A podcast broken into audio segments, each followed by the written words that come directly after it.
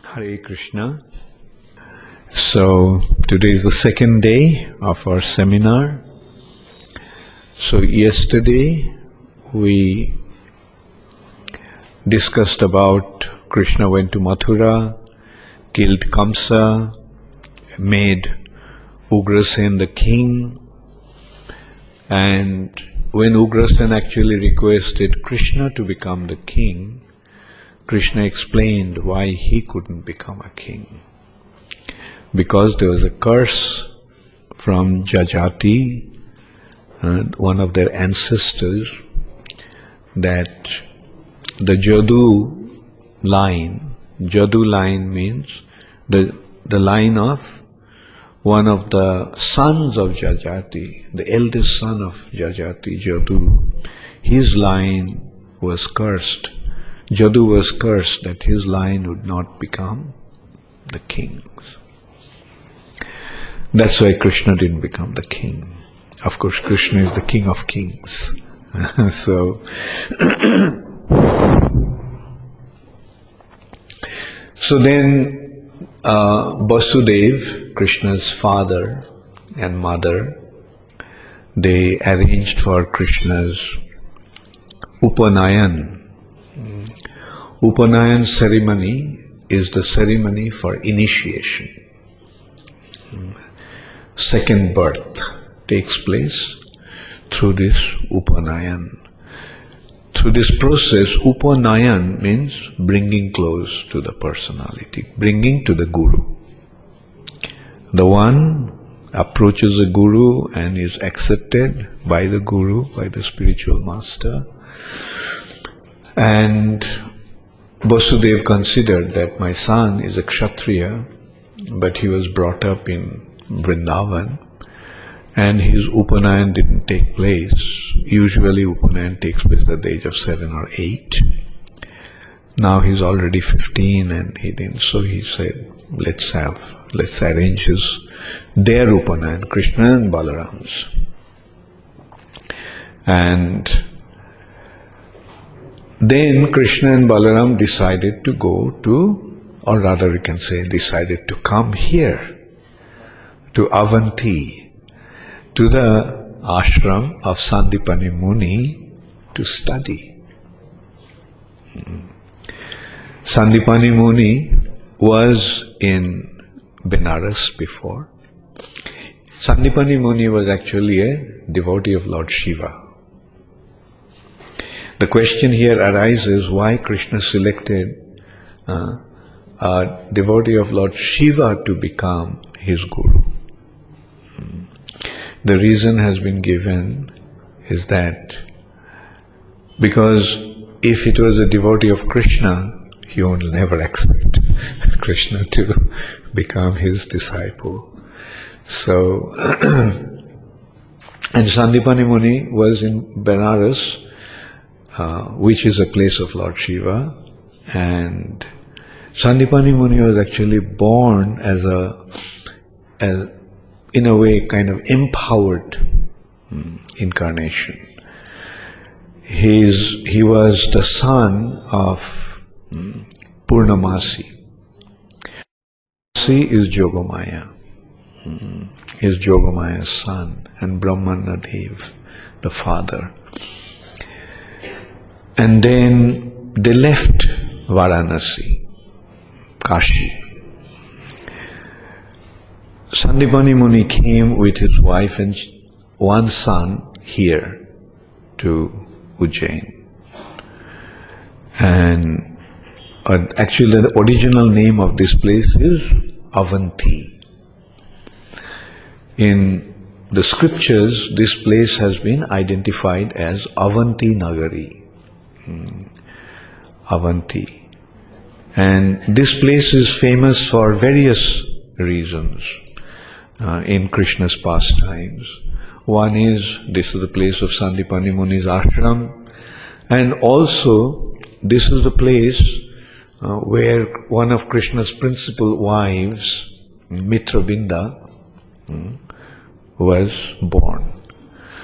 Uh, she was the daughter of the king here. She was the princess of the king of Avanti. And yeah, Krishna came here to marry her also.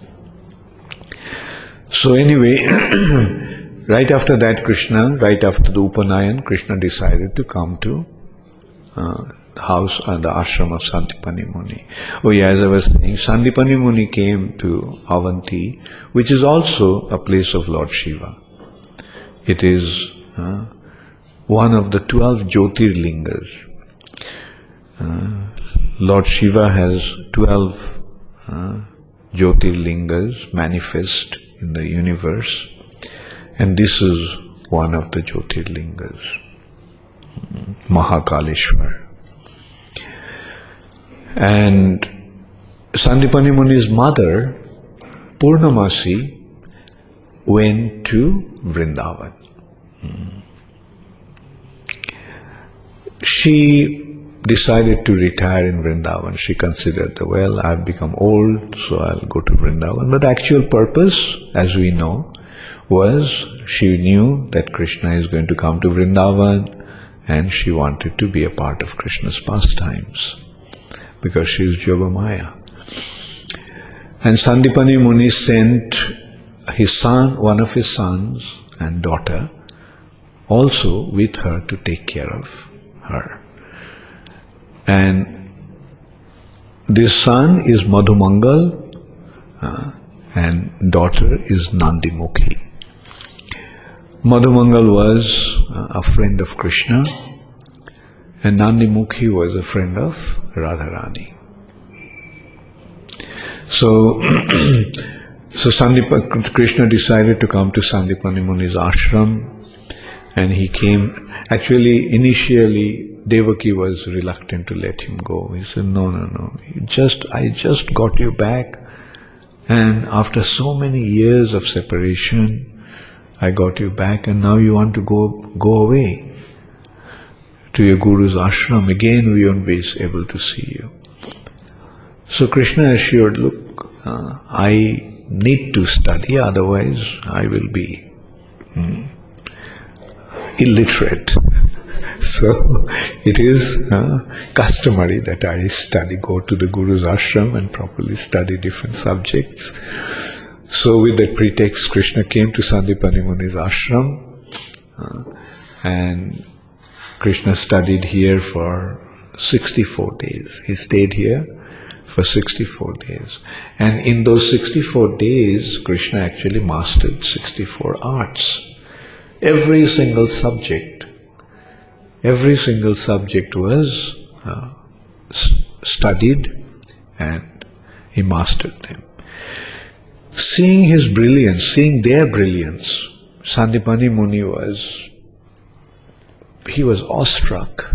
He said, I never seen anyone such memory, such scholarship. So Sandipani Muni decided to find out who these persons are who these two boys are. And in his meditation, he searched for him all over the places. And where did, the, did he finally find them? He found them in Vaikuntha. and he found that these are the, the two mm, expansions. I mean, that's how he saw it. Narayan's expansions. So, in a way, that is true also because Krishna Balaram can be also seen as Jugavatar and uh, expansions of Narayan. But originally, Krishna and Balaram, Krishna is the original Supreme Personality of Godhead. He is not an expansion of Narayan, but Narayan is an expansion of him. And anyway,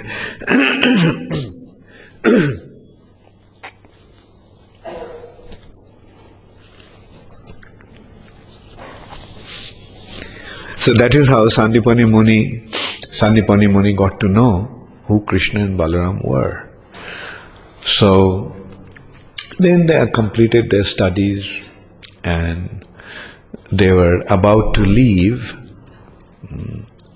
So Krishna proposed that I have studied, so the study will not be complete unless I give you dakshina. And so, what can I give you as dakshina? So, Sandipani Muni's response was that my greatest achievement was to get you as my students. And by getting you as my students, I've achieved everything. And I don't really need anything. But anyway, mm, let me go and ask my wife if she wants something from you as dakshina. So when Sandipani Muni went and told his wife, his wife was that these two boys are going to leave, she was completely heartbroken. She told him that, look, by getting these two boys, I forgot the, uh, the agony of losing my son. এটা তো ঠিক আছে, বারবার ইয়ে করছে কেন? Just let it be বারবার নাড়াচ্ছে কেন এটা? Just sit down just set it up and sit down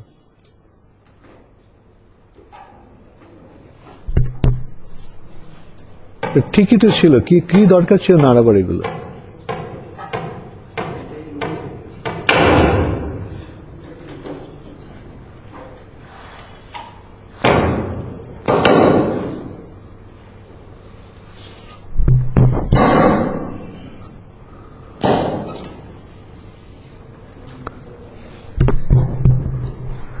Hare Krishna. Yeah, now you go and sit down there. You don't have to fiddle around there. Just sit down.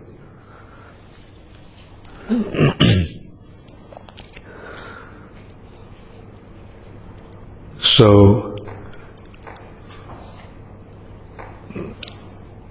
so she was uh, actually Sandipani Muni had a son. When the boy was 16 years old, he got drowned in the ocean. And naturally, the mother was very heartbroken. And but she was telling that ever since these two boys came and started to reside here, and I'm I started to treat them as my own son because the spontaneous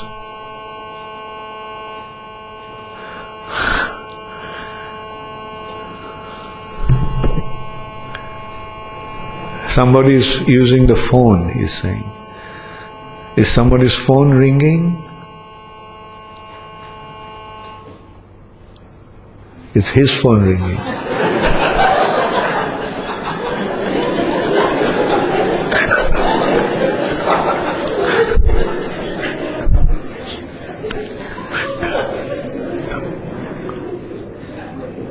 so so Sandipani, so she became very heartbroken. That no, no, no, I can't let these boys go. So Krishna pleaded that, look, uh, my mother is waiting for me also. I given her the assurance. And then she started to describe how her son died and naturally how she was so heartbroken and she was, but ever since Uh, she got Krishna, she completely forgot about the, about her lost son. And because her affection for Krishna became so overwhelming that uh, even she forgot about her own son, lost son. Then Krishna said, okay, then I won't leave you, leave unless I bring your son back. So, uh, so Krishna and Balaram then went to the ocean and called the ocean. That, and Krishna was very upset. Why did you take my Guru's son? Bring him back immediately. Uh, ocean personified. Hmm, said, Look, it's not me who actually stole your son. that that's your Guru's son.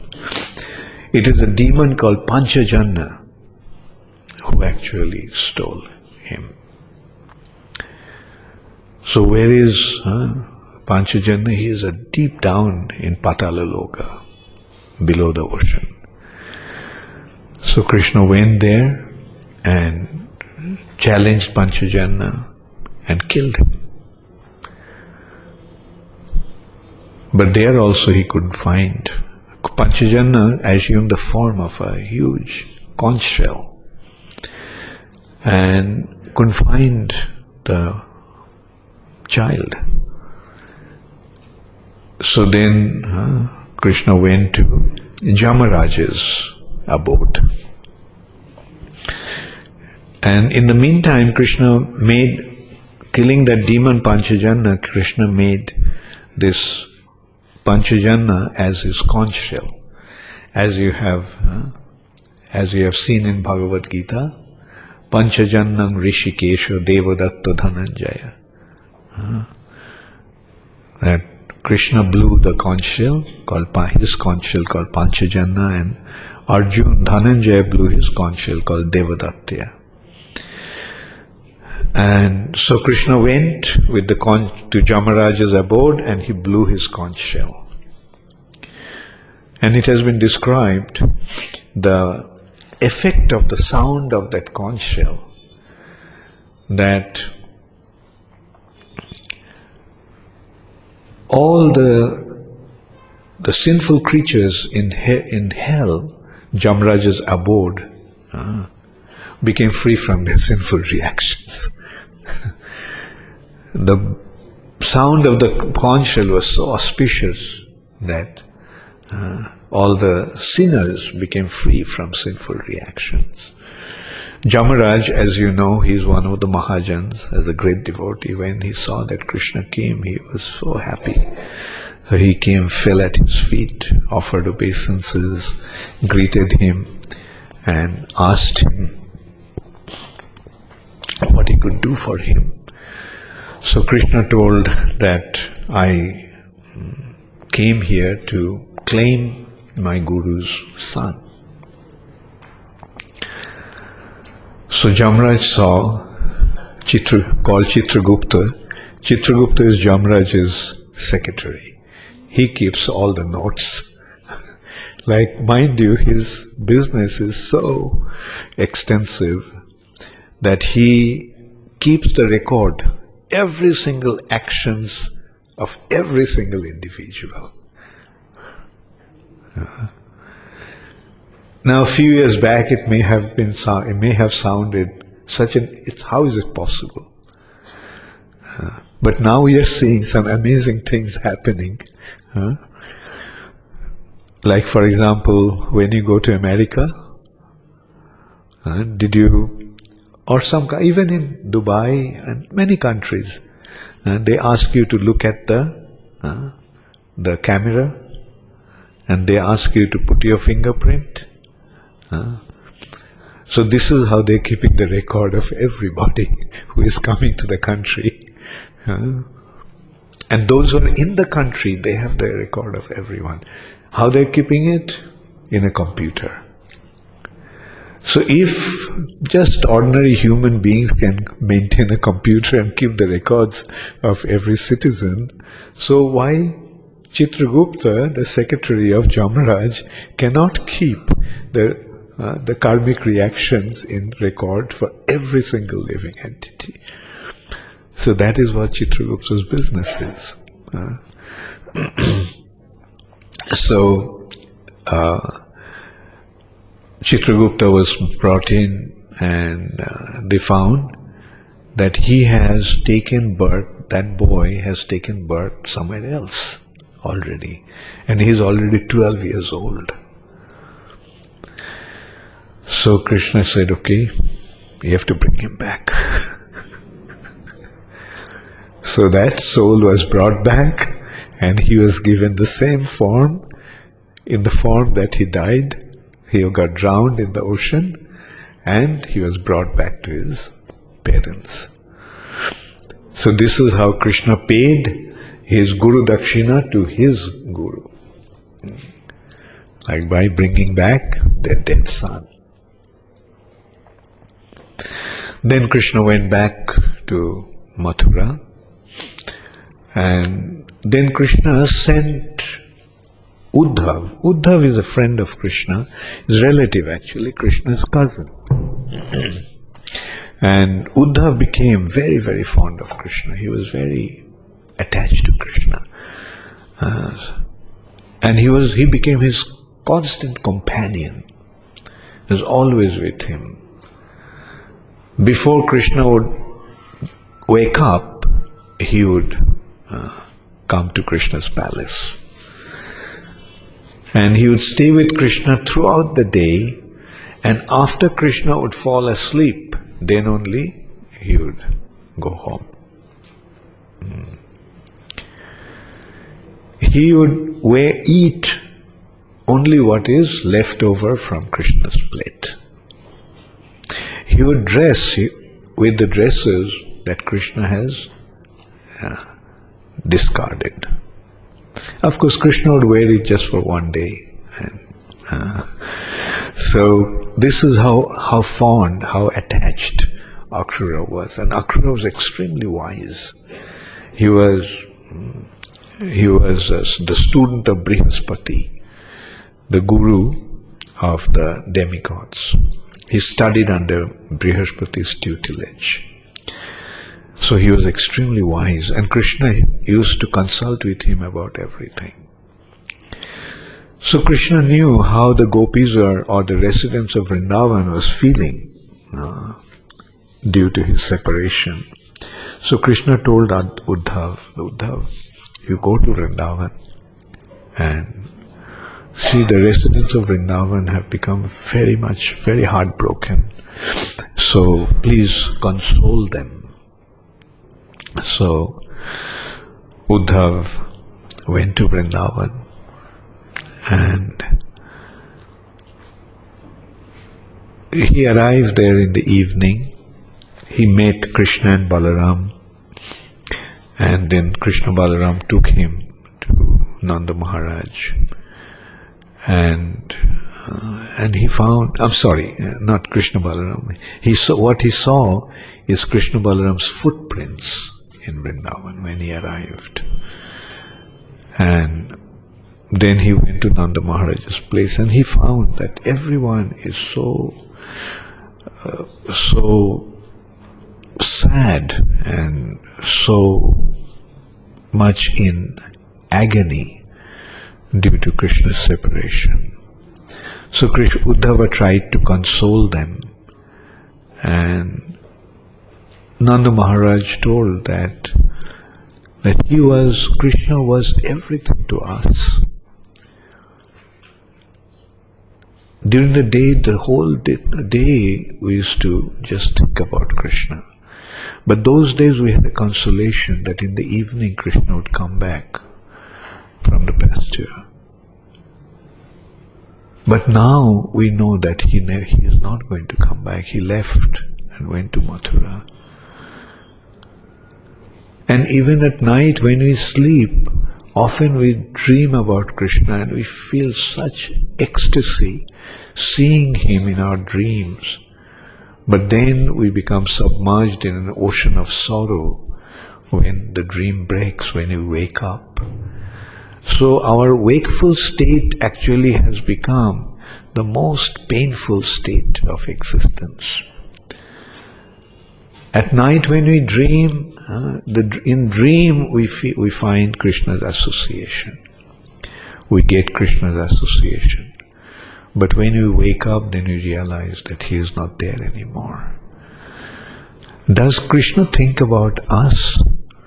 Uh, and in this way, Nanda Maharaj and Mother Jashoda spoke about Krishna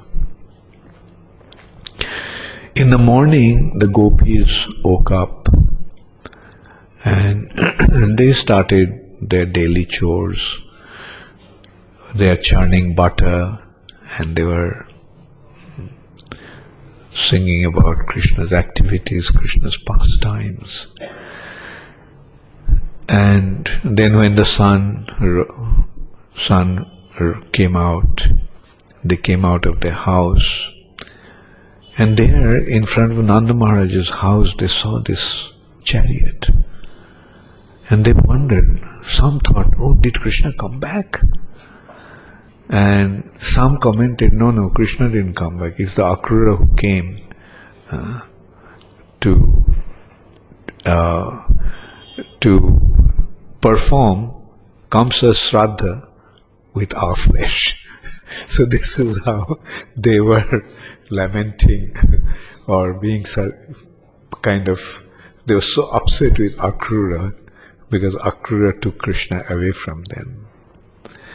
And but then they saw uh, Uddhav coming out after doing his morning uh, worship and rituals. From a distance, he looked like Krishna. Some thought that, oh, Krishna did come back.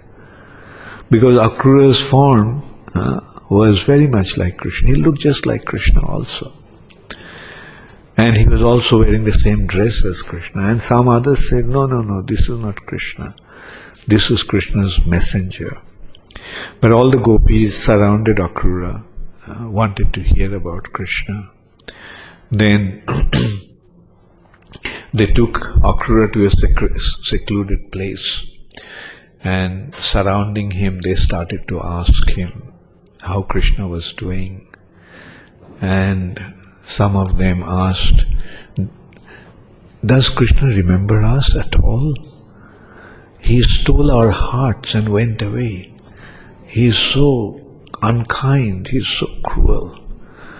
Some others said that uh, we are just village girls. And now that Krishna is associating with these sophisticated city women, why should he even think about, think about us? And but Akrura consoled them that no, no, no, Krishna always thinks about you. Krishna is very concerned about you. That is why he actually sent me to you to console you, to remind you that Krishna is in your heart. And whenever you think of him, he'll be there with you. Krishna is not Krishna is not away from you. Apparently, it may seem that Krishna has left Vrindavan and he went to Mathura, uh, but never ever think that Krishna has left you. Krishna is there with you. In this way, Akrura was, uh, in this way, Uddhava was trying to console the gopis. So at that time, one gopi saw one bumblebee, and addressing the bumblebee, she started to speak to the bumblebee that I know you're a messenger of Krishna. I don't trust you.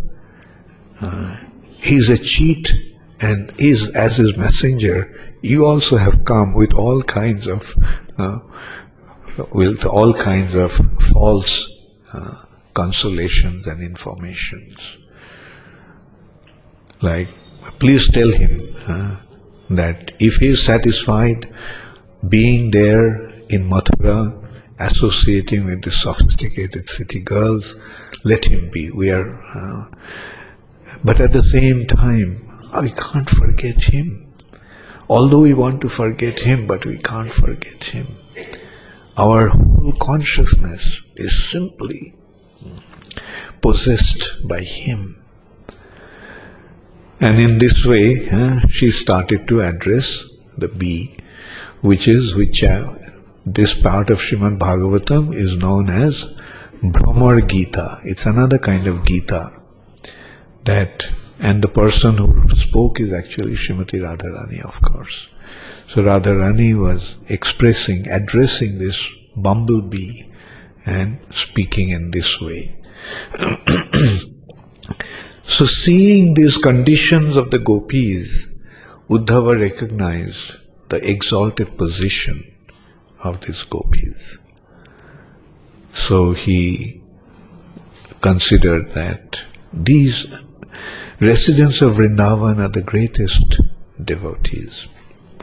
And of all these residents of Vrindavan, the gopis are the greatest devotees. And Uddhav, who was considered to be the greatest devotee in Dwarka or Mathura, he desired to be a blade of grass or a creeper in Vrindavan. He wrote his, uh, when he was leaving, he expressed his desire. Ashamaho charano renu yusham sham. Brindavane kimoki kimapi gulmataro shadhinam. I wish to become a blade of grass or a creeper in Vrindavan. Because uh, in that way I would I desire to get the dust of the lotus feet of these gopis. Their love for Krishna was so intense that they have rejected everything, they have given up everything. Uh, their attachment to their family members, uh, they have given up their reputation uh, because for a girl to be in love with someone other than her husband is uh, very uh, uh, disgraceful. But they didn't care about that.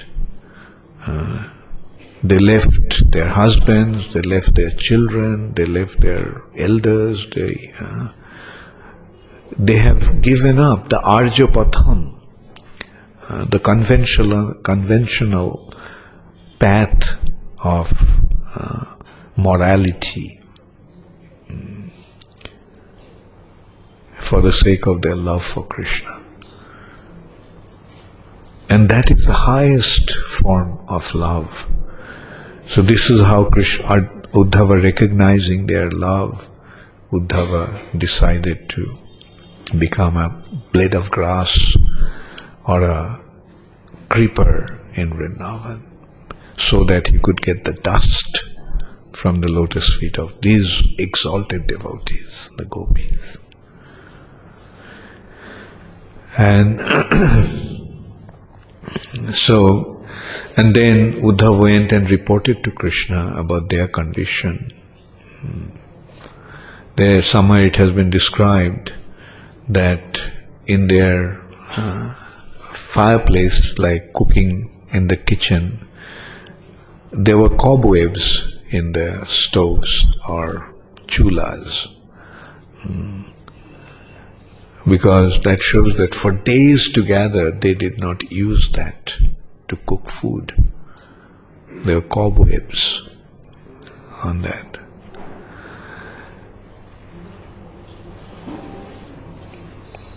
Then Krishna also sent Akrura to Hastinapur.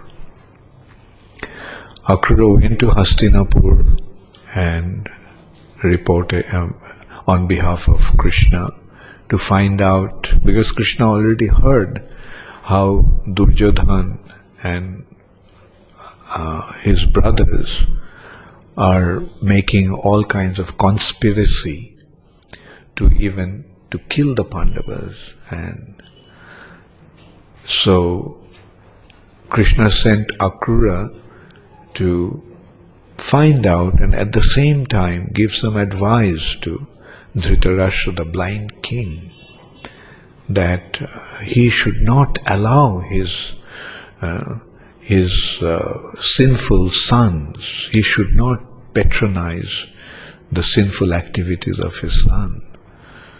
So Akrura went and met with Vidura and Kunti and Kunti told, uh, in a way, Akrura is Kunti's brother also, cousin. So she asked about her other family members in Mathura and wanted to find out how his her brother Basudev was and how her nephews Krishna and Balaram were doing And then she started to tell Akrura about what the Pandava, what the Kauravas had done to Duryodhana and his associates have done. That uh, when they were just little boy, when they were just little boys, Duryodhana was so envious and so treacherous that he tried to kill Bhima. Bhima also was very strong, very powerful, and he used to beat them up. Uh, like, and they, when they're playing, uh, what to speak of, wrestling matches and things, you know, like they would beat them. Uh, uh, so like beat the hell out of them. and not only that, when they would be sporting in water, uh, Bhima would just drown them and hold them underwater. When they would climb trees, Bhima would shake the trees and make them fall from the trees. And so they naturally became very, very envious of Bhima. And Duryodhan decided, he planned to kill Bhima. And the arrangement was made that they would go out on a picnic in the forest. And a hundred brothers, and also invited the five Pandavas, the cousins. So they all went to the to the forest on the bank of the Ganges, and uh, they were eating. Uh, they first they played, then they swam in the river, then uh, when the appetite was really burning, uh, they partook to eating uh, delicious food stuff. And Duryodhan took Bhima away, telling that he brought some special food for him, special sweets for him. But those special sweets were the sweets uh, mixed with kalkut, the most deadly poison uh, of cobra poison, king cobra's poison. And and Bhima was fond of eating, so he just ate and uh, fell asleep. So when Bhima was fast asleep, Duryodhan tied him up by hands and feet and threw him in the river. Bhima's body, uh, floating in the river, went to the Patala Loka, lower planetary systems. And there, Bhima's body fell on the snakes, because in the lower region the snakes reside. So the snake started to bite him.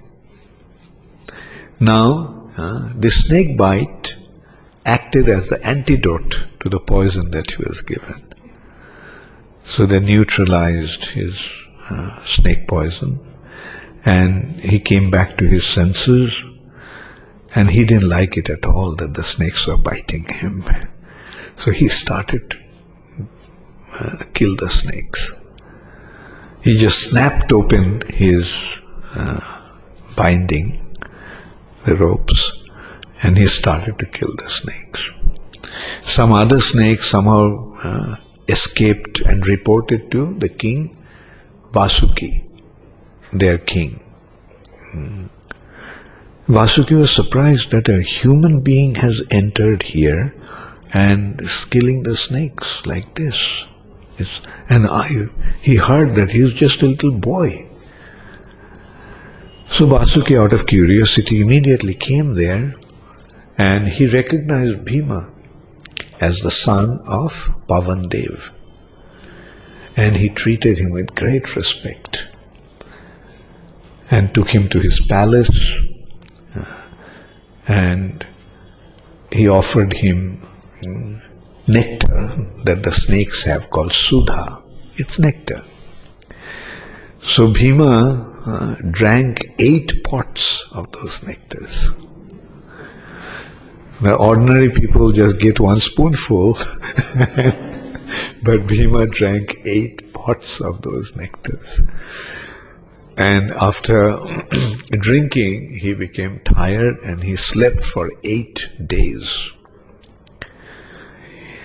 In the meantime, when hmm, everyone was about to return home, then they found that Bhima is missing. So four brothers started to look for him everywhere, couldn't find. Then somebody said maybe Bhim actually went back early. So they came home and they found that Bhim didn't come back. So Mother Kunti started to cry and the four brothers also started to cry, thinking that maybe Duryodhan, they could understand that Duryodhan is very envious and he may have done some uh, may have caused some harm to him. And so this is how they were lamenting. And then after eight days, the snakes carried uh, Bhima, brought him to the shore of the Ganges, Jamuna, and uh, Bhima went home. Everyone was, Pandavas were all very, very happy, but Duryodhana was shocked. And he realized that now Bhima will tell everybody what actually happened. And Bhima did tell everybody what happened. Everybody means his brother, mother and brothers. But Yudhishthira Maharaj told him, don't disclose it to anybody because Duryodhan is already envious. And we have to be very careful now and never ever go to them alone. We should always stay together and uh, so this is how uh, they tried to kill Bhima when he was a little boy, and later on they tried to burn them alive uh, in a house of shellac. So Kunti told everything to uh, Akrura. Then Akrura went to hmm, Dhritarashtra and he told Dhritarashtra that in this world, the way one acts, accordingly he gets the result. And that is what causes a living entity to become entangled in the material nature in the karmic uh, cycle of birth and death. So when you try to get something uh, on your own, then make sure that you are going to become subjected to the reaction. Therefore, the best way is to submit to the Lord's arrangement. Just act according to the way, just accept what the Lord has arranged for you. If He made you in a certain way, if you put in a certain situation, then accept that situation. Don't try to struggle to act against the Lord's arrangement and your own karmic reaction. Whatever is happening to you is a result of your past karma. And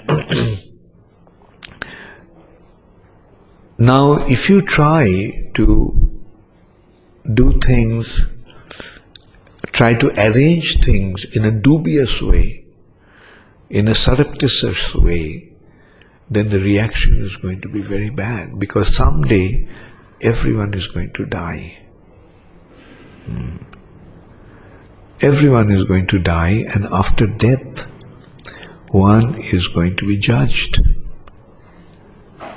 And there is a consideration of suffering in Naraka according to one's sinful activities. So this is how uh, actually advised Dhritarashtra and urged him to uh, act in a proper way, not be envious of his nephews. They are your own subject. They are your dear brother's children. So please uh, take care of them. treat them with greater affection than your own children because they deserve it. And if they display some unusual qualities, don't become envious of them.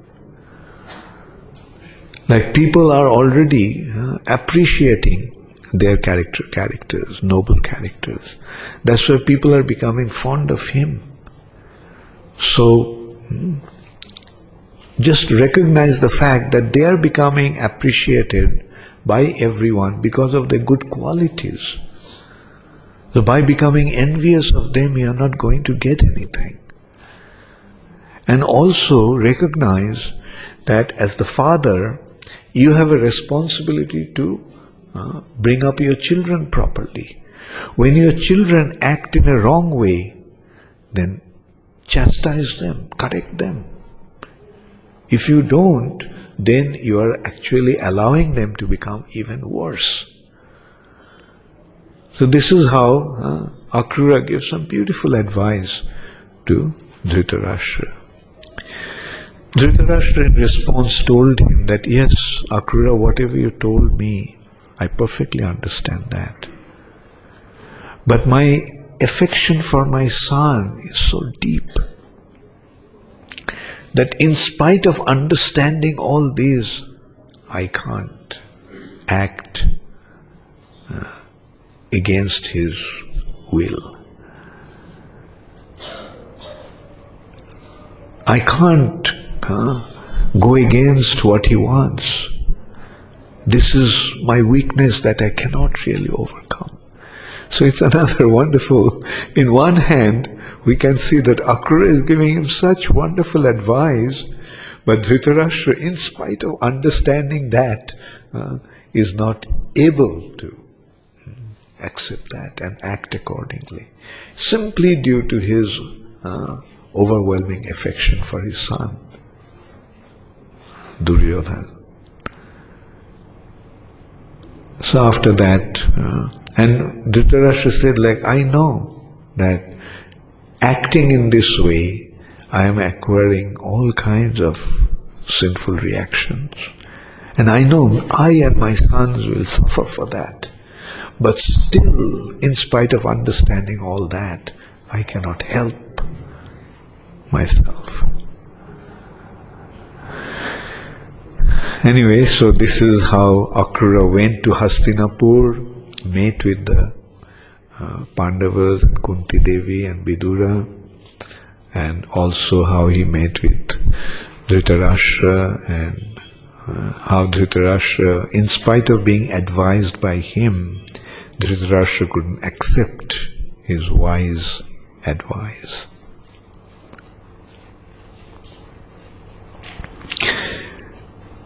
Now, there was a king called Raivata. And King Raivata had a beautiful daughter. Mind you, that was in Satyuga of Vaivashata Manvantara. No, I'm sorry. Uh, the, at the beginning of uh. Hmm. Like this is the reign of Vaivashata Manvantar and he will reign for 71 Chaturjugas. At the first Satyuga of Vaivashata Manvantar, Revati was the king Re- uh, Raivata was the king of a place called Anartha and his daughter Revati was extremely beautiful and endowed with all divine qualities. So he was wondering where he will find an appropriate husband for her. Searching over all over the universe, he couldn't find anyone suitable to her. So he went to Brahma and asked Brahma who would be the suitable husband. So Brahma told that Balaram will come and he is the he is actually the suited uh, match for her. Suitable match for her. So he asked when he'll come?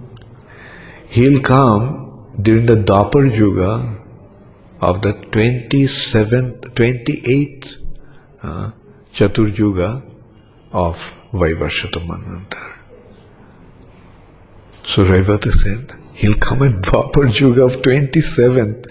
We are in the first Manvantar of uh, first uh, Chatur Yuga of Vaivashata Manvantar. What's, how are you going to uh, sort of, how you'll live for that long? And Brahma said, don't worry, you and your daughter will live.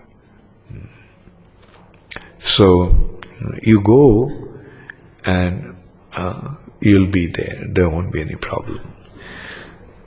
So he said that look, uh, the demons are always very, very troublesome. They come and create disturbance, and you know, like time and time again, we are being harassed. So, uh, how can we last for that long in spite of their onslaughts? So Brahma said, You go underwater, under the ocean, and create a city there. Mm. And you reside there peacefully, away from all danger. So King Revata then created a city underwater called Kushasthali. And he then when the time came for uh, 28th Chaturjuga, Dwapar Yuga, then he approached Balaram, knowing that he has come. So he told the whole thing to Balaram, the whole happening, starting from his search for a suitable husband and Brahma's prediction and so forth. So Balaram agreed but since Revati was from another Yuga, she was very tall. and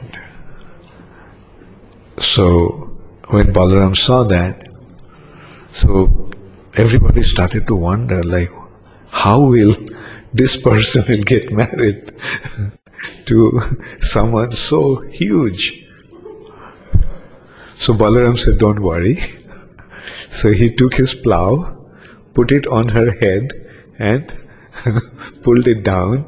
So her shape, her shape, her size became shorter according to Balaram's size or according to that Juga's uh, living human being size.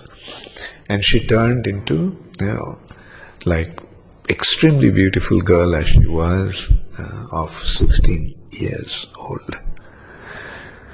So this is how Balaram huh, got married to Revati and the city Kushasthali uh, was given as a dowry and Kushasthali and Dwarka became one city. Uh, so Dwarka's uh, area was uh, uh, 12 Jojana. 12 Jojana means uh, 12 multiplied by 8. So that means 96. Uh, nine, uh, 90, yeah, 96 miles circumference radius. No, uh, yeah, radius. So that Kushasthali also was uh, the same size, 12 jojanas. And uh, they were residing there. So they joined Kushasthali and Dwarka became one. So now uh, we go back to another aspect. Krishna's uh, uh, encounter with Jarasandha. Jara, Kamsa, when Kamsa died, his two wives Asti and Prapti became widowed. So they, uh, crying, they went to their father, Jarasandha, and reported that how this Krishna has killed Kamsa. So Jarasandha decided to take revenge. And he decided to attack Dwarka. No, I'm sorry, attack Mathura. Dwarka hasn't been built as yet. So attack Mathura. And Kamsa gathered 23 Akshohini soldiers. 23 Akshohini, mind you, uh, Kurukshetra battle was fought uh, with seven Akshohini from Pandava side and 11 Akshohini from Kaurava side. So eight total, there were 18 Akshohini soldiers. But Jarasandha came with 23 Akshohini soldiers to attack Mathura. And everybody became very worried what what to do. Like then uh, and he surround they surrounded the city city gates. So Krishna decided uh, to they had a small army. Hmm. And with that army, Krishna went and confronted with this uh, huge uh, army of Jarasandha.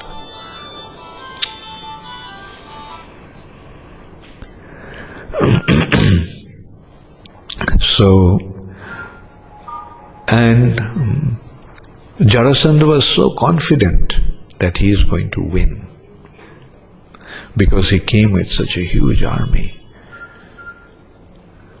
But uh, Krishna and Balaram confronted and wiped out Jarasandha's 23 Akshohini soldiers. And then Jarasandha was just hmm, left without his chariot without anyone. Everyone is dead. Uh, and Balaram tied him up. And he was about to kill him.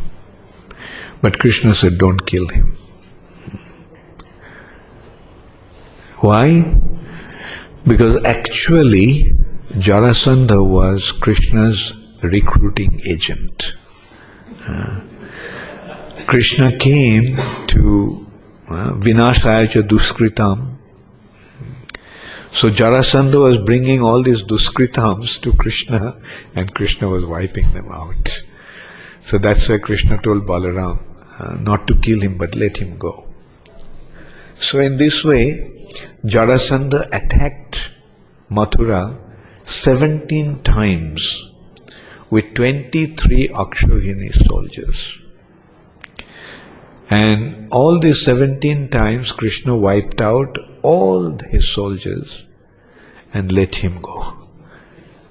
Uh, and so finally, Jarasandha decided to make a truce, make a, a pact with another very powerful demon. His name was Kalajavan. And Kalajavan actually was the son of Gargamuni. There is a there is a history also behind that. Gargamuni was married to one of the princesses of the Jadu family. He was their Kula Guru, he was their family priest, he was the Guru, but he was also married. But being a Brahmana, being absorbed in spiritual thoughts, he was not so interested in family life. So he was neglecting his wife. And his wife's his wife went and reported to the brothers that look, this is how he's treating me, doesn't care for me, doesn't even consider that I exist. So then the Jadavas called Gargamuni and insulted him very much. so being insulted in that way, uh, Gargamuni mm, decided to take revenge. And so he took shelter of a Javana king called Juvanashya. And Juvanashya was also became very attracted to Gargamuni because of his spiritual qualities. But at the same time, uh, he thought, he knew that he became inimical to the Jadavas and so he wanted to have a son, uh, which Gargamuni actually wanted, that a son who would uh, take revenge on his behalf against the Jadus. He got the blessing from Lord Shiva that he would that he would get a son. So Juvanashya sent many beautiful women to Gargamuni, but he was not he was not affected. He was unperturbed. And then finally Juvanashya told his own wife, her name was Menaka, that uh, you go and uh, seduce him. Don't tell him that you are my wife. Mm. So this is how Menaka went to Gargamuni and she bore a child. And uh, that child was called uh, Kala Javana. He was a Javana. Uh, Javana means those who do not believe or those who are opposed to the Supreme Personality of Godhead, those who don't believe in the Supreme Personality of Godhead. So Kalajavan was an extremely powerful warrior. So he had 30 million soldiers. So Jarasandha mm, thought that he would uh, actually he was advised by Shalva, another demon king, that why not make uh, a truce, a pact with uh, Kalajavana and attack together. So Kalajavana was uh, approached. Shalva himself went with a proposal that Jarasandha is offering him the position of his general of his army to fight against the these two brothers, Krishna Balaram. But when Kalajavana was told that Krishna and Balaram were two mere boys, Kalajavana was not interested. He said, I'm not going to fight against two boys. I'm going to fight against somebody who is equal to me in strength. So Shalva tried to explain to him uh, that actually Kamsa is, uh, sorry, uh, Jarasandha uh, uh, is is trying his best, but he didn't succeed. And these two boys are not mere children. These two boys are actually extremely powerful individuals. Mm. And he started to tell all that these two boys have done. And Kaljavan's response was, that is Kansa's problem, that's not my problem. and that uh, person, if he is useless, uh, that doesn't mean that I have to side with him. So in this way, Kaljavan at first actually refused to mm, side with Jarasandha. But the demigods, uh, as I told earlier, they're always concerned about how Krishna will fulfill the mission of killing all these demons. So the demigods approached Narad Muni. Said, look, Kaljavan refused to fight against Krishna. But he needs to be dealt with. So then Narad Muni went to Kaljavan. And during, Kaljavan received him very gracefully and he asked Narad Muni that, can you please tell me like who is equal to me in fight? Because I can't, you know, my hands are itching to fight, but I can't find anybody who would be uh, equal to my strength. Then Narad Muni said, the only person who can match you is this Krishna and Balaram. So Kaljavan said, Yes, I heard about them. Recently Jarasandha sent his men saying that we have to fight. But uh, he was asking a joint venture, and I'm not interested in that kind of political maneuvering. So that's why I refused. Uh, and after all, these two boys, why should I fight with two mere boys? So then Narad Muni started to describe about Krishna's power, Krishna's activities, Krishna's strength. Then Kalijavan became excited. Then he said, okay, then I'll come. I'll fight with him. So Kalijavan then attacked Mathura. And Jarasandha also thought that now that Kalijavan is attacking on his own, let me also take advantage of this and let me attack Mathura from the other side. So when Krishna and Balar- Krishna got to know about that, then Krishna went and sat down with Balaram and started to ask him, so tell me what to do. Now these two enemies are coming from two sides. So how should we face them? And the residents of Dwarka, uh, residents of Mathura will be very much distressed.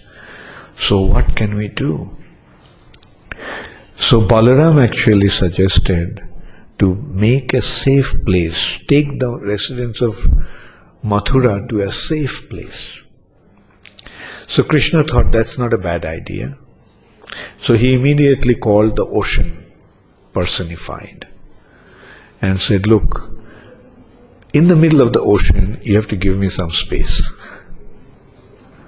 So ocean said, Sure.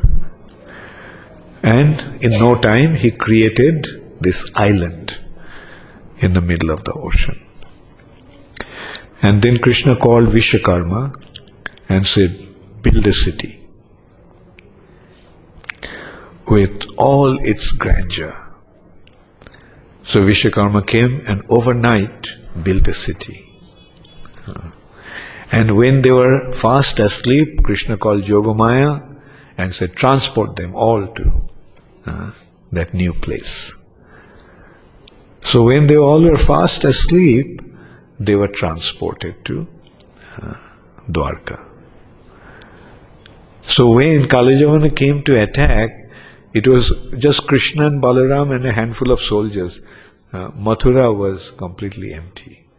They all were transported to Dwarka. So Kalajavana uh, challenged Krishna. From Narad Muni's description, he could under- recognize who is Krishna and who is Balaram. Narad Muni told that this Krishna, his complexion is like a, a brilliant sapphire, Ujjala Nilamani. Nilamani means sapphire. And Balaram's complexion is milk white. Krishna wears yellow uh, silk dress. Balaram wears blue. And in this way, and both of them are extremely handsome.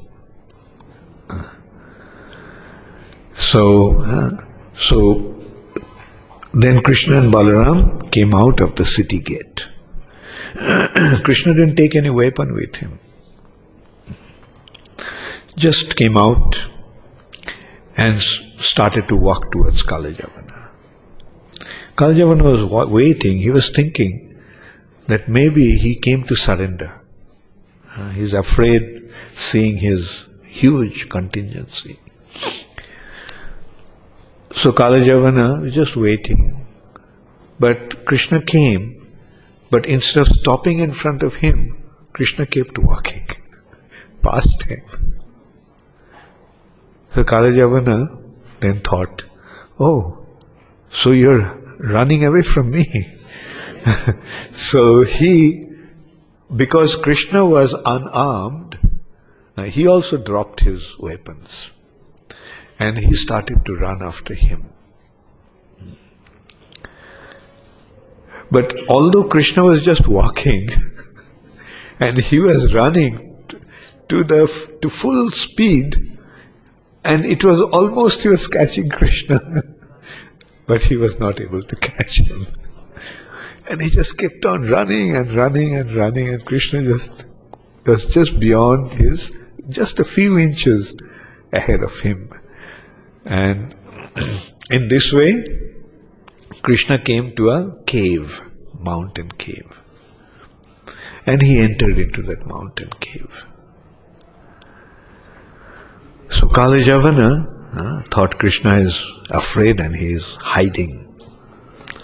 So he also ran and entered into the cave. Inside the cave it was dark, so he could see.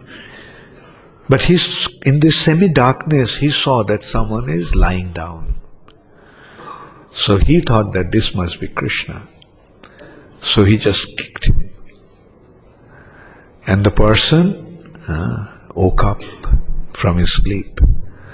And just as he looked at him, Kalajavana was burnt to ashes. So, who was that person? This person was Muchukunda. Uh, he also came in the he came in the Ikshaku dynasty, Sun dynasty, like uh, Manu Ikshaku Abrabit, Krishna mentioned. Imang vivashyate jogam praktavan aham abbayam Vivashvan manove praho manor ikshaku avravit. Uh, so in this Ikshaku dynasty, Mandhata was one very illustrious king and his son was Muchukunda. So Muchukunda was so powerful that when the demons were harassed, I mean, when the demigods were harassed by the demons, they requested Muchukunda to fight on their behalf. So Muchukunda went to the heavenly planet and fought against the demons on behalf of the demigods. And he fought for a long, long time. And then Lord Shiva's son was born, Kartikeya, who became their general. And so the demigods went and thanked him for his wonderful service for such a long time and said, Now you can retire. We got our general. Kartikeya came as our general, so now you can retire. So before Muchukunda left, the demigods told him that you can ask, uh, you served us so nicely, so you can ask for some boon from us. So Muchukunda said, I am so tired after fighting for so long that all I want now is to sleep. And all I want is to sleep now. So the demigod said, okay, uh, you can sleep, I can have an uninterrupted sleep at such and such place. And if anyone wakes you up, and as you look at him, he'll be anyone who wakes you up untimely from your sleep. As you look at him, he'll be burned to ashes. So Krishna knew that, and that's why uh, he brought Kalajavana into the cave to be burnt by Muchukunda's glance. Another thing is this Kalajavana was not uh, uh, to be the, to be killed by the Jadus. Uh, that is one uh, benediction or one condition that Gargamuni took from the Jadus, that because he knew that this son will be demoniac, and so he, the Jadus agreed not to kill him. So Krishna was uh, bound with his oath of uh, I mean, uh, promise of not killing him. So this is how uh, Kalajavana was killed. Then Krishna came and wiped out all his three million soldiers. But then Jarasandha came with his 23 Akshohini soldiers. And so Krishna told Balaram that this time the soldiers that Jarasandha brought, they are not meant to be killed now. Their time has not come. So we won't fight with Jarasandha this time. This set of his soldiers uh, we will take care afterwards, not now. So, what is the plan? We also uh, run away from the battlefield. Uh, so, when Jarasandha came to attack Krishna and Balaram to Mathura, Jarasandha saw that Krishna and Balaram are running. They are running uh, as Ranchorji. Uh, because he left the battlefield, he is known as Ranchor. Ran means battle, Chor means ran away, a left, one who left the battlefield. So Krishna came to, hmm, running, came to a mountain, Prabharshan mountain. Very high mountain. And Jarasandha with his men was looking for him but couldn't find him. So Jarasandha said, okay, so we will uh, set the mountain in fire. So they collected all kinds of inflammable objects, logs and coal and all, and they set the mountain in fire. And Jarasandha thought that now uh, Krishna and Balaram will die being burnt in that fire. They don't have any way to escape. But Krishna and Balaram jumped from that mountain, went down, went to the ocean, and swam to Dwarka.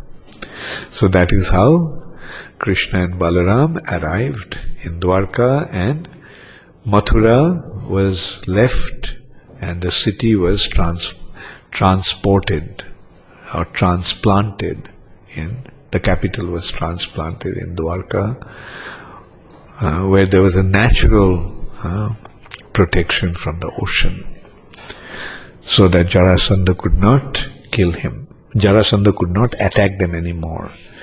But Jarasandha was very proud uh, that uh, all these 17 times I didn't win, but uh, on the 18th time, I succeeded. Uh, so one, one should never give up. One should keep on endeavoring.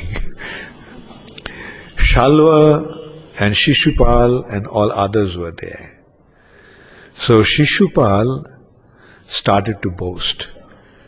Because I was there, that's why Krishna and Balaram ran away. So he took the credit for himself. Uh, and he was, he took the credit, uh, saying that uh, it is because of me that he ran away. And uh, so uh, this is how uh, Krishna and Balaram left and Shishupal took the credit for winning as if Krishna and Balaram ran away out of their fear. And Jarasandha took the mm, credit also that finally my patience and perseverance paid. So it's about 12.30. Should we ask, should we take questions or should we continue? What's the, let's see, is there any question? If no question, then I'll continue. Okay.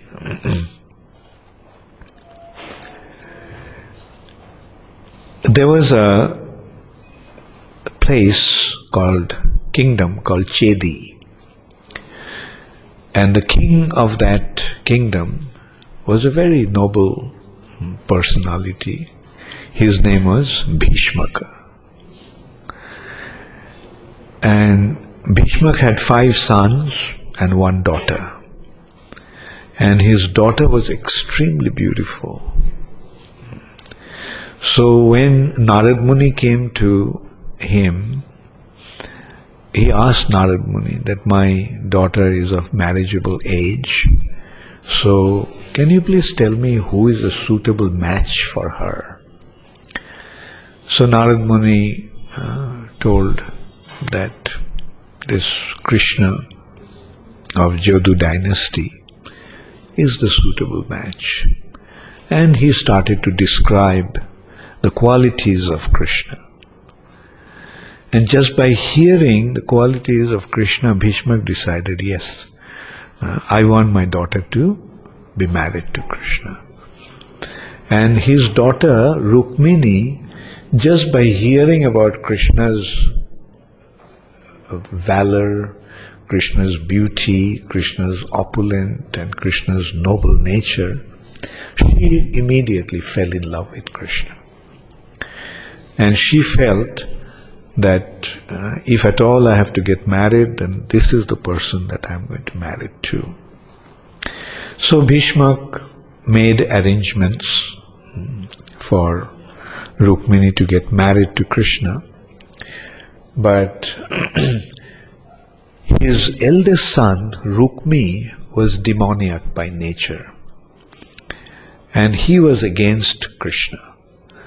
And he went to his father and said, What? You want Rukmini to get married to Krishna? Some say he is not even a Kshatriya. Some say that he is the son of uh, Nand, Vasudev and Devaki. He is from the Jadu dynasty. Maybe he is born in a Kshatriya family, but look his upbringing. Uh, he was brought up in, in the cowherd community, uh, tending cows from morning till night. And I heard so many things that he had been having affairs with all the girls there. so, how, how do you even think of uh, your daughter getting married to such a character? So we should actually uh, get him married to Shishupal. And look at Shishupal. Uh, he started to speak about Shishupal's whole genealogical table. and so, and Bhishma didn't want to go against his son because he was afraid that his son also, he was so demoniac that his son also could act like Kamsa who actually imprisoned his father. Mm. So he was worried that if he went against uh, Rukmi, Rukmi, then Rukmi also may act like that and put him in prison and so forth. So he accepted it. Uh, although at heart he wanted Rukmini to get married to Krishna. And Rukmi did not want to take any chance. He said, in two days' time, she is getting married. So the message was sent to Shishupal and his father Damaghosh.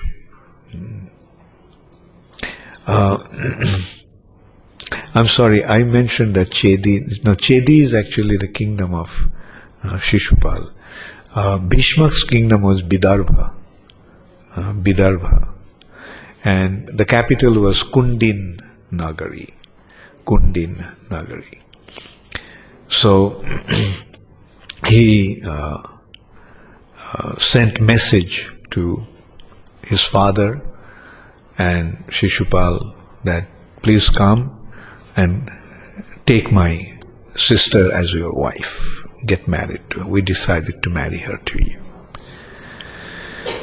And when Rukmini got to know that, she was completely devastated. And she decided that I'm not going to marry anyone but Krishna. So she wrote a letter and sent a Brahmana to Krishna in Dwarka. So the Brahmana came to Dwarka, he was struck with wonder seeing the opulence of that place and went to Krishna and he conveyed the message of Rukmini. Rukmini mentioned that although I haven't met you, but just by hearing about your qualities, I have fallen in love with you. And I decided to accept you as my husband. So please come and claim me. You may wonder how to claim me when I'll be inside the house and surrounded by uh, my relatives and others, how you're going to claim me. But on the day of the wedding, two days from today, in the morning, I'll go to the temple of uh, Durga Devi, Girija temple. And after worshipping her, when I would be uh, returning home, at that time you can come and uh, take me away. Just as a lion takes its prey from the middle of a bunch of jackals. So, so in this way, and, and then finally she wrote that if you do not come for some reason thinking that I am not qualified to be your wife, then I'll give up this life and wait for some other life to get you as your as get you as my husband. Uh, so upon receiving that letter, Krishna immediately called his chariot driver, Daruka, and said, Start, uh, get, the, get the chariot ready. And immediately Krishna started. So he arrived in Kundin Nagar and there the arrangements were being made uh, for the wedding. In the meantime, Shishupal's other friends, uh, like Jarasandha, Shala, and all others, also came with their full contingents, like entire army. They came because they were worried that they got to know that Bhishma was originally planning to ma- get Rukmini married to Krishna. So Krishna may come, and uh, so they didn't want to take any chance. So they pre- came well prepared just in case there is any mishap. So Krishna came, Bhishma greeted him hmm, and uh, treated him as an honored guest. And in the morning, the same thing was happening. Ruk- yeah, in the meantime, Rukmini was waiting and he was thinking that what happened to that Brahmana. Then finally, the Brahmana came and seeing his effulgent face, uh, she could make out that he is coming with some good news. So, uh, and this, uh, she, the Brahmana gave the news that uh, Krishna came and he also came with Krishna. He's just uh, been received by King Bhishmaka and uh, so he is here. And Rukmini felt that this Brahman had done so much for me. How can I ever uh, reward him? What can I, what can be a suitable gift to give besides my humble obeisances? So Rukmini just offered humble obeisances and uh, and the Brahmana was a little disappointed. She thought, he thought that, oh, I did uh, this wonderful job for the prince, princess, so she must be rewarding me with such, such grand way. But now she didn't offer anything, she just offered obeisances.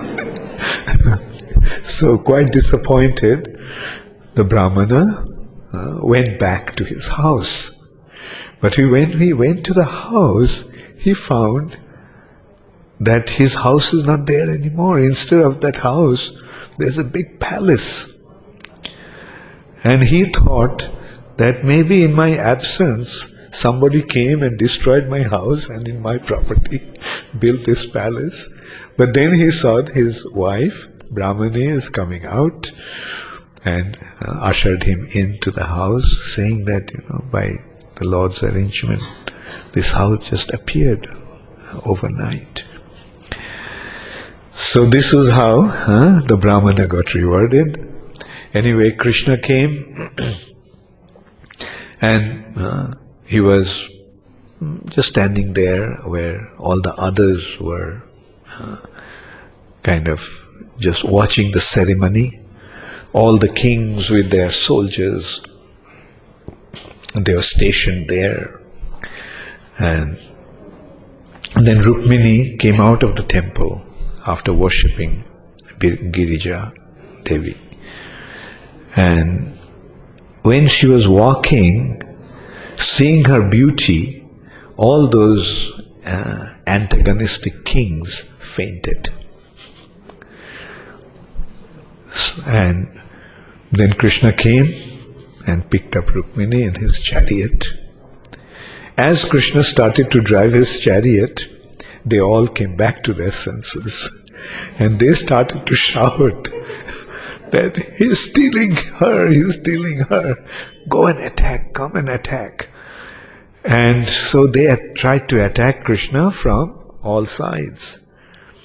But then Balaram also was, when Balaram got to know that Krishna left Dwarka alone, and he knew that there may be some confrontation uh, in, so he also came with his army.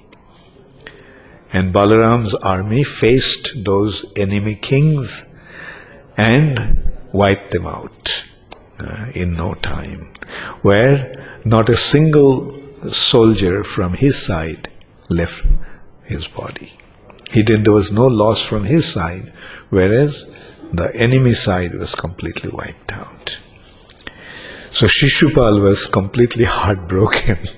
the poor guy came to get married and, now his wife got stolen. so he was sitting there with a morose face. So Jarasandha came and told him, Shishupal, don't worry. Ultimately, everything happens by the arrangements of providence. so,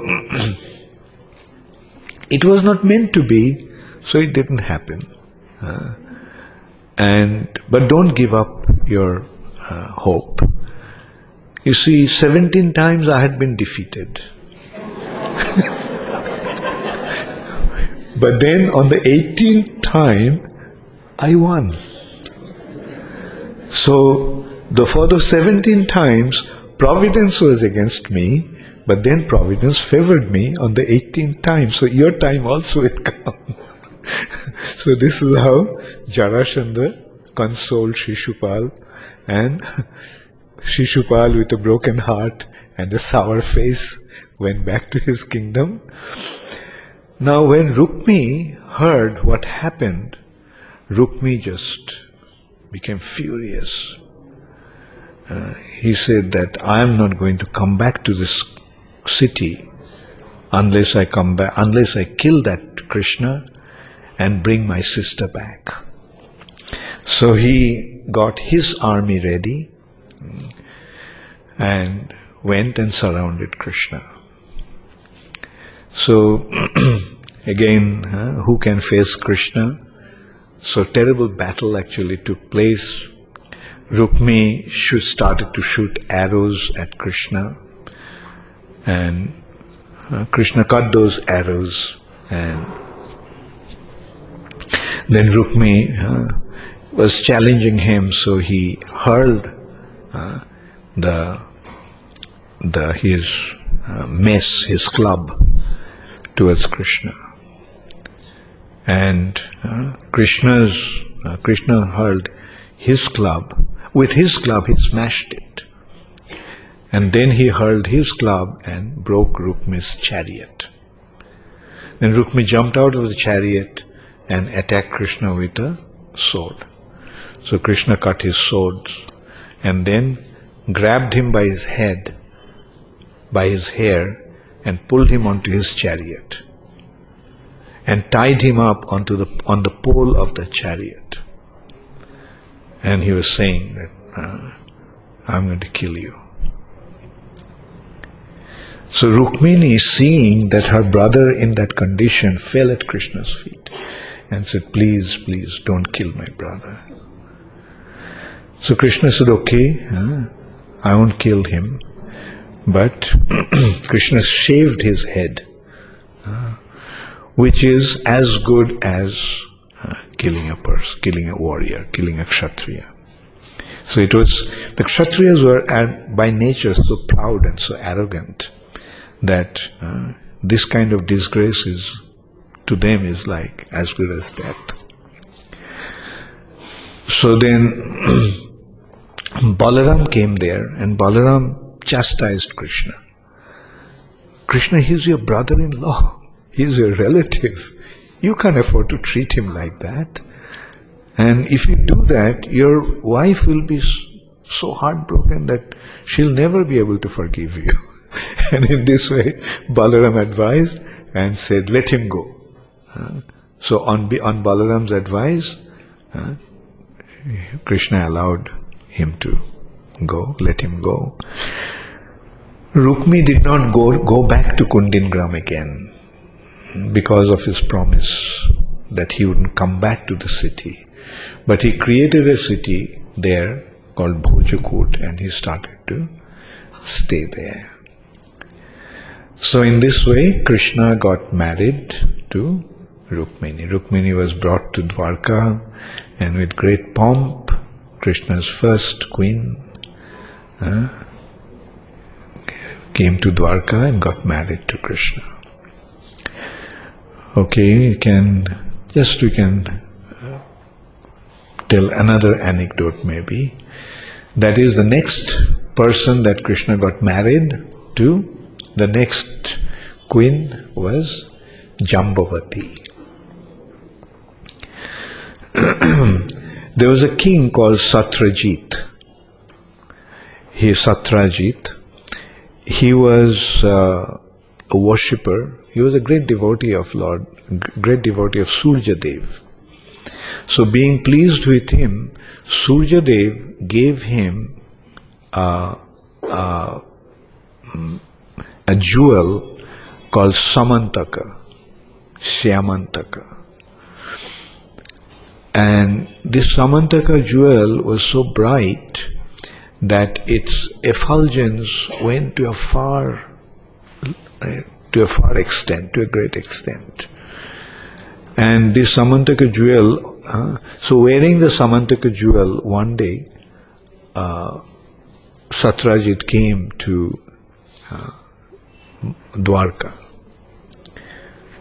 So when he came, everyone thought, seeing that effulgence, they thought Surjadev has come. So uh, some Jadus reported to Krishna that Surjadev has come. So Krishna says Surjadev is supposed to stay in his orbit and move around. so how can he come here? Say, no, no, no. Uh, he must have come to see you knowing that you are the Supreme Personality of Godhead. So then Krishna said, no, it's not Surjadev, it is Satrajit who actually came wearing the Samantaka jewel. So then he came to the assembly and uh, they had a talk and then when he left, the some of the Jadus expressed the desire that the Samantaka jewel should come to King Ugrasen. Krishna said, No, Satrajit is so attached to this that he is not going to give it to give it away. So there is no need to ask. And he advised also that when you ask something from somebody and if he doesn't give, then he incurs sinful reactions. And those who ask also out of greed, he also uh, uh, gets in, uh, sinful reactions. So they reasoned, no, we are not asking out of greed, we are asking on behalf of the king. So, because the king should get best of the things. Uh, so there is no such jewel like this. So Ugrasen, the king, should have it. So another time when Satrajit came, Krishna indicated that he may consider giving this jewel to the king. But Satyajit did not notice it, as if he did not hear it. He totally ignored it. So, so then uh, one day Satyajit's brother Prosen went hunting wearing that Samantaka jewel. And while he was in the forest hunting, uh, one lion killed him and took away the jewel. Then Jambavan, the king of the bears, uh, killed the king, killed the lion, and took that gem and gave it to his son. So Prosen went to the forest hunting and didn't come back. So Satyajit thought that uh, maybe Krishna killed him in order to get the jewel. So he started to blaspheme Krishna, saying that he killed his brother. So when Krishna heard that, then he decided to to free himself from this blasphemy, from this ill reputation. So Krishna went to the forest and after a long search he found the dead body of Prasen. Couldn't make out how he was killed. And then after a little while they found the body of a dead lion. So then they could understand that this lion must have killed Prasen. And then uh, he found some footsteps that led to a tunnel. So he came to the face of the tunnel and seeing that the footsteps actually entered into a tunnel, Krishna decided to go into the tunnel. And he told his other associates to wait on the mouth of the tunnel until he came back. And so at the, uh, at the end, that tunnel led uh, to the lower planetary system. And there he found Jambavan, son, playing with the thing, jewel. So seeing Krishna, Jambavan's son started to cry, and his uh, maidservant also was, came running and seeing, started to cry, started to shout, Look, uh, who has intruded into our territory? Then Jambavan came running and asked, Who are you? So Krishna gave his identity. I am from the Jadu dynasty and somebody is uh, claiming that I stole this jewel, Samantaka jewel, and in order to absolve myself from this ill reputation, I decided to rescue this jewel and give it back to the person. His name is Satyajit. And searching for that, I came here. And now I can see that your son has it, so please give it to me. Then Jambavan replied, No, you run, go away from here, you are an intruder. There's no way I'm going to give it to you. So then both of them started to fight. And no one could defeat the other. And this fight went on for 27 days. Now, waiting for 12 days when Krishna didn't come back, those uh, associates of Krishna who were guarding the gate, guarding the mouth of the tunnel, they went back and reported that Krishna has been killed. he went inside and didn't come back for 12 days, so obviously. So the battle went on for 27 days. Jambavan couldn't defeat Krishna, Krishna also did not defeat Jambavan. The fight went on for 27 days. So on 27th day, Jambavan, hmm, he used to take a break and worship Lord Ramchandra, his worshipable Lord. So he went to the river Bhogavati, that is Ganga in the Patala Loka, and there was no flower, so he picked up some moss, and with the, he offered the moss to Lord Ramchandra as his offering. And then when he came back to fight back again, uh, he found that the moss that he offered to Lord Ramchandra is at the feet of this stranger who, who he was fighting with. And that's how he realized that this must be his Lord himself. And he was already wondering, like, who is so powerful that he could continue to fight with him for so many days and not be affected. So then he asked, Please tell me, who are you? I suspect that you are my Lord and Master, Lord Ramchandra. Krishna said, Yes. I am very happy with you that you gave me such a good fight. so Jambavan was extremely embarrassed. He said, My Lord, I committed such an offense to you. I don't know how can I free myself from that offense. The only thing I can think of offering to you is my daughter, Jambavati. And as the dowry, I'll give you the gem, Samantaka jewel. So then Krishna went back to Dwarka with Jambavati and Samantaka jewel. He called Shatrajit uh, and told him and that you know I heard what you have been telling everybody now here's the Samantaka jewel. And this is what happened. So he narrated the whole incident. That your brother Prasen got actually killed by a lion. I didn't kill him. Then that lion got killed uh, by Jambavan and he took that jewel. So I uh, got it back for you. So he wanted to offer it back to Satyabhama, to his three principal queens, Rukmini, Satyabhama, and Jambavati. Thank you all very much. All glories to Srila Prabhupada.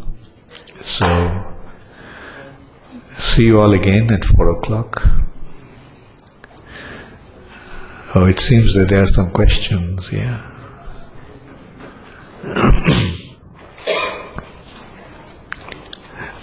Generally, there is a lot of questions, but it seems that you're not interested in asking questions.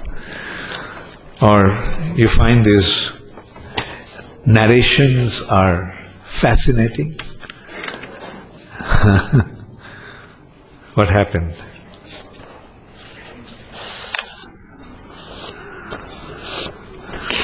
Some questions from uh, the internet or there are some questions there also.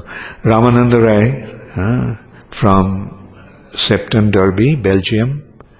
Please accept my humble obeisances. All glories to Srila Prabhupada, all glories to Guru Maharaj. Question. It is said that when Muchukunda came out of the cave, he saw that the people have become very small. Does it mean that the Kali Yuga already started when Krishna was still on the planet? No, because uh, Kali Yuga didn't start. Kali Yuga starts actually when Krishna leaves this planet. So it was still Dwapar Yuga. But compared to Muchukunda's time, Satya Yuga, Dwapar Yuga features were quite short. Uh, so that's how he saw it. Question two, in relation to karma, when we preach to conditioned souls, we still are under the spell of karma. How do we balance that? Or should we first become pure devotees and then only preach? No. Prabhupada made it very clear that you preach to the extent you have learned.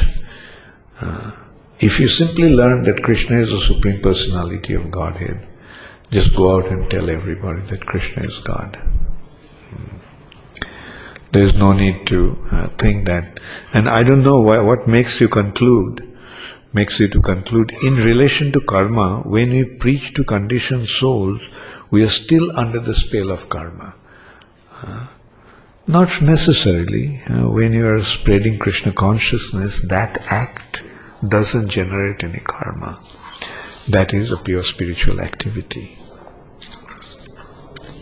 Thank you, Ramananda. So, next question from Arti. Who is Arti? Okay. uh, Hare Krishna Guru Maharaj, PAMO AGTS, PAGTM, DGM. Yeah. Will the earth be demolished after the Kali Yuga or will the cycle of Yuga reappear on earth? If yes, will Krishna reappear on this planet? Will all the incarnations of Krishna be repeated? Your servant, Arti. you see, when a yuga ends, there is some sort of annihilation. Like some annihilations are partial annihilation. Generally, it's a partial annihilation. But total annihilation takes place uh, when Brahma dies. Then, then it's total annihilation. But after the yugas, there is partial annihilation. And then after partial annihilation, Satya Yuga will start again. After Kali Yuga will end and Kalki avatar will kill all the miscreants and those who are devotees, they'll be, with them, Satya Yuga will begin. Does it answer your question? So, so next question is from Kirti Kumari. uh, Hare Krishna Guru Maharaj, please accept my humble obeisances unto the dust of your lotus feet. All glories to the Savior of the works, Savior of the worlds, Srila Prabhupada. I was just wondering, Krishna is the, uh, Krishna in his localized feature, Paramatma, is present within the heart and witnesses all the actions, desires, etc. of all the living entities. How does Chitragupta get all this information if he is not present within our heart to witness our every action? Good question. And the answer is yes. Chitragupta actually is functioning from within. Hmm. And without as well. He is watching the activities, and this is how he is recording. I mean, you know, the, how they do that is not uh, possible for us to make out. Uh, can a layman, uh, just a village guy, make out how the US government is keeping all the informations in the computer? Uh, similarly, mm, how they function is not really within our understanding. Well, I thought uh, there won't be any question. The questions have started to come in.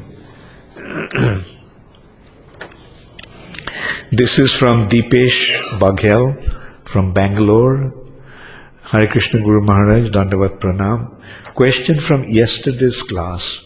Isn't living amongst our material kinsmen and being unattached to them much more difficult than living away from them, say, in Brahmachari ashram. Yeah, that's true.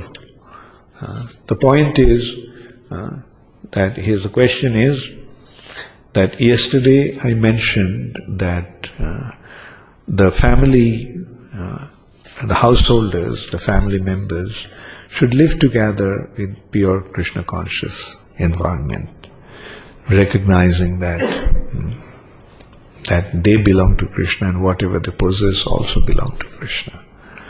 So he's in in relation to that he's asking uh, that isn't living amongst your kin, kinsmen and being unattached uh, is much more difficult than living away from them in brahmachari ashram. Yeah, because in a way, out of sight, out of mind. when you're in brahmachari ashram, you don't see them and you don't think about them so much. But when you are uh, with them, then naturally uh, you feel entangled and you also become aware of your responsibilities towards them.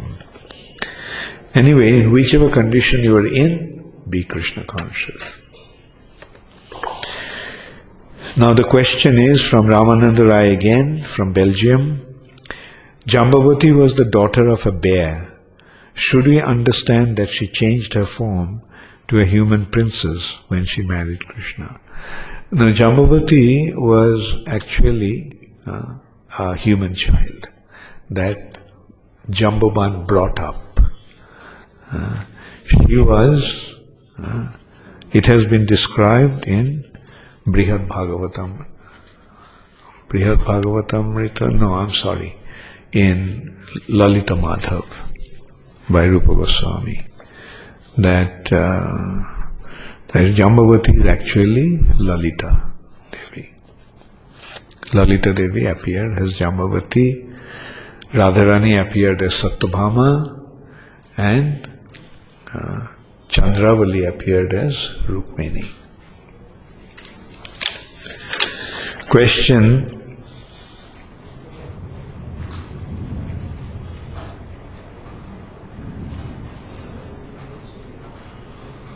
Uh,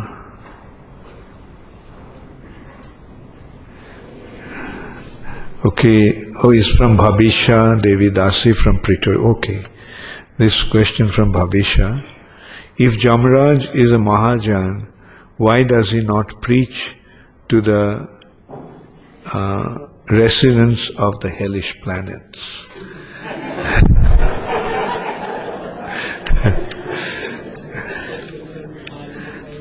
Jamraj doesn't preach to the residents of the hellish planet because of the ninth offense.